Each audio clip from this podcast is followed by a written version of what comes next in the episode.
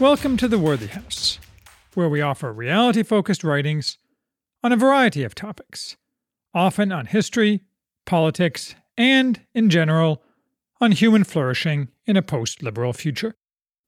I'm Charles, the maximum leader of the Worthy House, and today we are reviewing The Stakes America at the Point of No Return by Michael Anton. Michael Anton's latest, half analysis and half prophecy, is simultaneously terrifying and clarifying. As I have said before, I align very closely with Anton in both core politics and attitude toward politics, so naturally I am enthusiastic about a new Anton book. But in this very fluid time, he writes as nobody else seems able, making manifest where we are and where we are going. It proves his talent that in the mere two months since Anton wrote his preface, more than one of his predictions has come true. Maybe he sold his soul in exchange for the gift of prescience, or stole a palantir. Whatever the reasons behind its no holds barred insights, this is an excellent book to which we all must pay close attention to navigate the coming chaos and come out whole on the other side. Anton is, on the surface at least, a Straussian, a believer that the American political system reached, perhaps not perfection, but as close to perfection as is likely possible in any human society, in some combination of 1787 and 1865. I do not believe he is a fully sincere Straussian, and that I suspect he does not actually think we can return to those halcyon days. Rather, he has effectively turned Augustan, interested in how a decent, even flourishing society can be achieved through the clear eyed use of power, not necessarily in the form of a republic, much less a democracy. In fact, in The Stakes, he explicitly examines the possibility of both left and right Augustanism, the rise of Blue Caesar or Red Caesar, to which possibility we will return below. True, that's only part of this book, which first shows our inevitable awful future if we stay on our current path, and then discusses several possible alternatives, including at least one optimistic one. But I think it's telling that someone of Anton's stature openly and without apology talks about pessimistic futures. Anton became famous as the result of a 2016 essay, The Flight 93 Election, in which he pointed out the existential nature of the 2016 presidential election. He was much criticized by the catamite right and by the left, but every word he wrote has been proven exactly correct, including those he wrote in his follow up after the Flight 93 election. As he predicted in 2019, the 2020 election is even more existential. I did not think we would end up here in early 2017, I predicted an American renewal. Ah, well, I was wrong. Anton's basic point, in a book filled with important points and sparkling, pull you along writing, is that every election will necessarily be more existential until either the left wins all power, succeeding in its goal of denying the legitimacy of anything other than one party rule, or the right forces a return to normal politics where both sides have legitimacy. Personally, I favor a complete inversion of the left's goal, extirpating their poison, not leveling the playing field. But today is not about me. Cleverly, Anton begins with a super detailed study of California. He is a native Californian, so well positioned to perform this analysis. If you are rich, California is still pretty awesome, though quite inconvenient at times. For everyone else, it is bad and getting worse, fast. Nobody can deny, and the left in fact advertises, that they aim to remake the entire nation in the image of California, both in by whom it is ruled and in the laws the rulers impose. This is claimed to be a good thing, whereby the whole country would be greatly improved. If not a paradise, well on its way to becoming one. Underlying this claim is the belief that California is effectively a successful nation state, with a world bestriding economy. I have disposed of the economic claim earlier. Anton focuses less on this claim and more on the social disaster that California is. The self image of California among its ruling class, and the image it projects to the rest of the country, is the picture postcard of the super wealthy coastal slice of California, sprinkled with a few natural wonders elsewhere in the state. This is a mirage, because most of California is actually a terrible place to live. This is new in the past few decades and was not inevitable. The promised land was what California really was, not that long ago. Anton offers a sepia tinted snapshot of what it was 50 years ago, at the time of the Brady Bunch, a place where a man could raise six children on a middle class income, inside Los Angeles, in a detached single family home.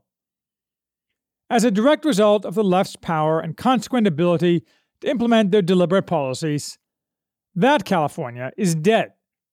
The state is now crowded, costly, congested, crumbling, incompetent, filthy, dangerous, rapacious, profligate, suffocating, prejudiced, theocratic, pathologically altruistic, balkanized, and feudal.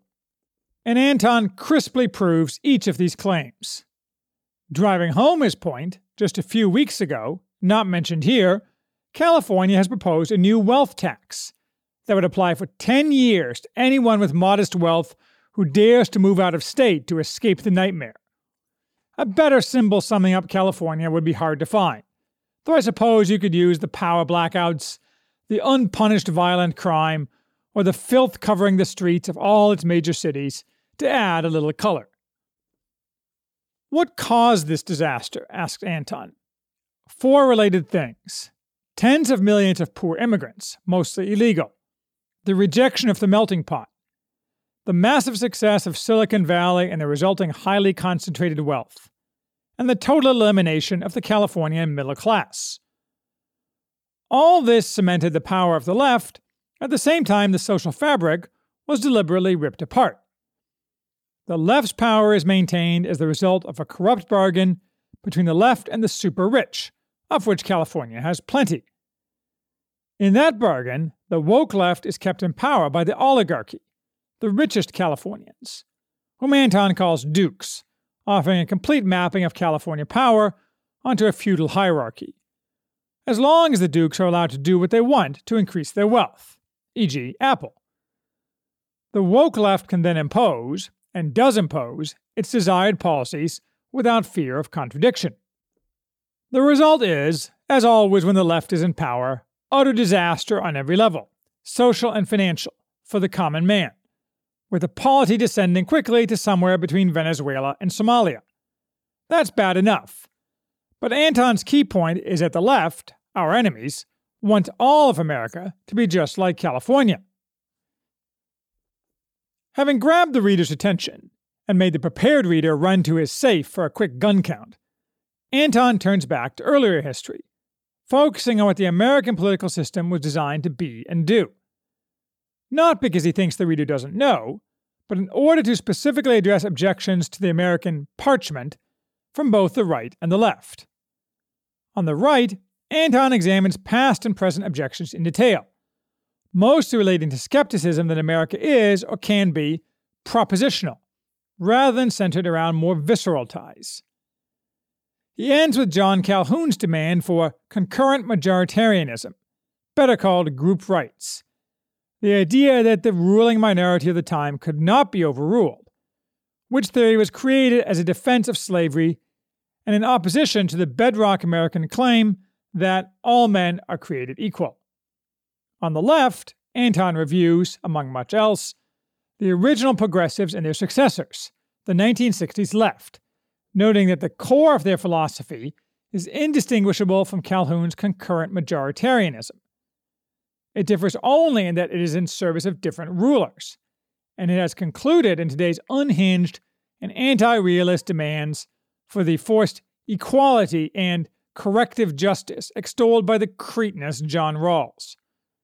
Demands, in all of their multiplying manifestations, utterly incompatible with the American parchment. Where does that leave our present regime? Here, Anton refers to Christopher Caldwell's recent The Age of Entitlement, describing how the quest for black civil rights morphed into demands for special rights and privileges for everyone but heterosexual white men, the poisonous fruits of which change have roiled America over the past few months. Inequality before the law, based on race, but also on sex and sexual orientation, is the true animating principle of the American regime as it exists and operates now. This is justified as corrective, but the gap between the supposedly privileged and the supposedly subordinated never changes, requiring not a reevaluation, but ever more violent demands. Crucially, this woke left ascendancy is intertwined with neoliberalism, what Anton calls managerial leftist libertarianism, in effect creating a nationwide oligarchical system devoted to implementing left policies without the consent of the governed, for whom contempt mixed with hatred are the only emotions of the ruling classes. We get critarchy, corruption, electoral manipulation, weaponized justice, and much more, but all these corruptions serve the same goals. This sounds somewhat dry, but Anton manages to both prove each of his points in detail and to write in a fluid, compelling fashion that pulls the reader along.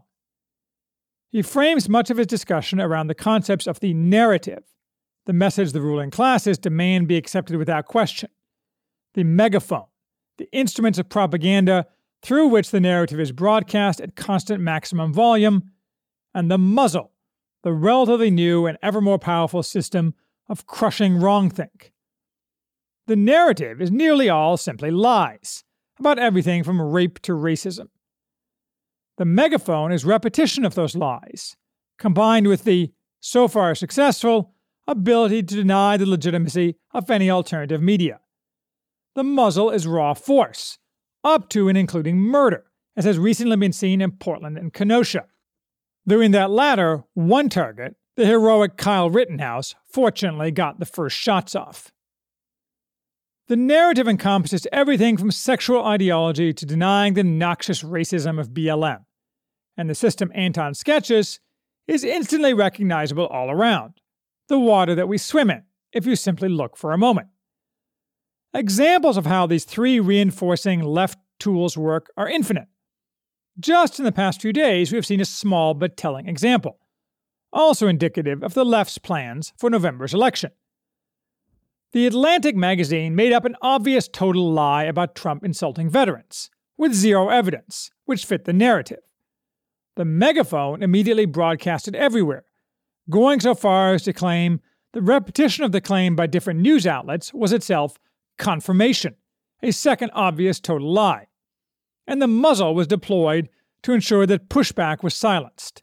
Rinse and repeat. After laying out his framework, Anton writes much more in this vein, discussing in one chapter the ruling class and its armies, what the ruling class is, what and why it wants, and how it achieves its ends. In another chapter, he addresses immigration. He weaves together history, present day events, and a classical thought from Machiavelli to Montesquieu, all in coherent exposition of how we got here. It is brilliant, and I did not know Dan Quayle coined the odious phrase, diversity is our strength. But you will have to read the book, because this is not Cliff's Notes, and I want to move to the second half of the book, which discusses the future. Anton divides his examination of the future into if present trends continued, followed by and if they don't. He does not offer odds on either possibility, nor on the sub possibilities that might follow each, but he does discuss reasons making any given outcome more or less likely. As to present trends continuing, he says it's at least possible that our ruling class are not all total fools. They might know what they're doing and know how to keep things going, if not forever, for a very long time. First, they have to defeat Trump this year, then they have to use the narrative, megaphone, and muzzle to reimpose the status quo ante. More immigration, more inequality, more blurring the distinction between business and government, more surveillance, enforced with Portland style anarcho tyranny and selective justice, and the final cementing of a one party state. More California, that is, and sedation of discontent with drugs and porn, with isolation, ruin, and jail for anyone who fights back. This is James Poulos' pink police state, or Rod Dreher's soft totalitarianism. Anton doesn't think this is very likely, I'm happy to report, though maybe he is just whistling past the graveyard. One party rule has a history of being fatal to the party ruling, as it loses touch and therefore all legitimacy. For the left, this problem is exacerbated by that their rule is always and everywhere synonymous with incompetency. Most of all, their rule means the end of American excellence, and therefore of any achievement whatsoever. And with that, they would lose the ability to distribute adequate rewards to ever more greedy supporters, whose only means of support is parasitism and theft. Such a one party state could therefore not maintain either internal or external American power. It would quickly become simply an extractive basket case. That is, it would become the People's Republic of Kurt Schlichter novels, though Anton does not mention those. In theory, the ruling regime might avoid collapse by adopting something like the Ottoman millet system for red states and areas, which could be left to a large degree of self governance, but taxed, since they would be the only productive areas of the country. But the left won't allow such a system because it violates their ideology of supposed justice, which motivates their shock troops. No totalitarian can abide embedded opposition. It is a constant rebuke that cannot be tolerated. Nonetheless, we can be certain that if they regain full power in 2020, it's pedal to the metal for the left in an attempt to create a woke utopia. They are like the scorpion in the fable about the turtle. Overreaching in pursuit of evil is in their nature. And true, there is some possibility the left could maintain woke America forever through technology, but probably not. A political entity bound together by an ideology centered on fractalized identity groups and stealing from others is nearly certain to fall apart. Which brings us to And If They Don't, the most interesting part of the most interesting book of the year. This is not where Anton spins right fantasies of national American civic renewal and renaissance. He is practical to a fault. One possibility, relatively peaceful, is that America continues, but Red America and Blue America physically sort to a much greater degree, as people move to areas more congenial to them, something that anecdotally is well underway, resulting in an increased separation in practice, which might maintain peace. As a side note, that red is used for the right in America, a choice made by the left in order to avoid drawing attention to their responsibility for the more than 100 million people killed by communists, is both jarring and annoying, but I suppose for now is the common lingo. But as I say, Red America in any shape or form cannot be tolerated by the left, or not for long. In theory, Anton points out, it could be tolerated in the same way the Parisian authorities tolerate the no go areas of the Muslim Parisian banlieues, especially if attempts to impose left will in those areas were met with resistance, ranging to effective violence, as they are in Paris. Certainly, the hair trigger focus on suppressing any effective right paramilitary organization, combined with every federal agency heavily arming itself, suggests that some on the left in power today see this as a real possibility. However, this semi separation, another variation on the Millet system, would only work if the left maintains its own coherency, which, as Anton says, is not likely, given its internal contradictions. So a complete crack up is likely, though we can get there by more than one path. It might happen in some years, after a period of left terror dominance, but it might happen much sooner. If Trump wins resoundingly in November, the left could demand exit. The right would likely be happy with that. I know I would be. However, such demands are likely to be mere ineffective caterwauling. The left cannot abide anything but total power in service of its utopian goals and views Red America as contemptible and deserving of punishment. They would never leave Red America to do as it pleases, or give up the productivity of the red states. Nonetheless, if crack-up were to happen, through whatever mechanism, it could be peaceful, think the breakup of Czechoslovakia, or it could be not peaceful, think Yugoslavia. As with all possibilities he outlines, Anton evaluates this in some detail, down to post crack-up relations among the new groupings, both warlike and not. A crack-up, though, is really a middle ground, the possibility we could return to the original American system, to the parchment, but only in some subset of today's America. Anton Straussianism shows through. But he is not a prisoner to it. He next considers a complete change of political life, to Caesarism. Offering, as always, precise definitions, he points out that Caesarism is not tyranny, but one man rule, halfway, as it were, between monarchy and tyranny. It is monarchy not legitimated by time and tradition. But that does not make it illegitimate. Caesars assume responsibility for a government that no longer functions. We may define Caesarism, therefore, as authoritarian one man rule partially legitimized by necessity. When the nation no longer works, when the ruling class, and for that matter the people, are corrupted, Caesar is the solution that preserves the nation from its external enemies and destroys its internal enemies. And this has innumerable historical precedents. Not that Anton is recommending Caesarism. The benefits of Caesarism to Caesar are obvious, to a nation, perhaps less so. But this is whatever the opposite of damning with faint praise is, endorsing with tepid criticism, I suppose. A well executed Caesarism brings calm and can bring flourishing. This is what history teaches. Even a dubious Caesarism, of which Putinism is perhaps a modern example, not one Anton offers, is often preferable to the alternatives. Anton discusses, in part relying on Machiavelli, how principality arises, and notes that since the blue ruling class is already in power, they are less likely to turn to a Caesar than the Reds, under constant attack and with diminishing power. He also distinguishes ideological from practical Caesars, and then turns to analyzing the possibility and practice of both a blue Caesar and a red Caesar. A non ideological blue Caesar might be like a charismatic Michael Bloomberg. More of the same left program, but tamping down the extremes and the violence, leading to a potentially long lasting, soul crushing neoliberal hell. Antifa would be kept leashed, except when needed. Human resources hags would get even more power. A woke blue Caesar would simply be a nasty system, hobbling along on an axis somewhere between Hillary Clinton and Pol Pot. Not a stable system, and one likely to collapse under the weight of its own intersectional contradictions, but possible. More likely is Red Caesar, which has plenty of historical precedent.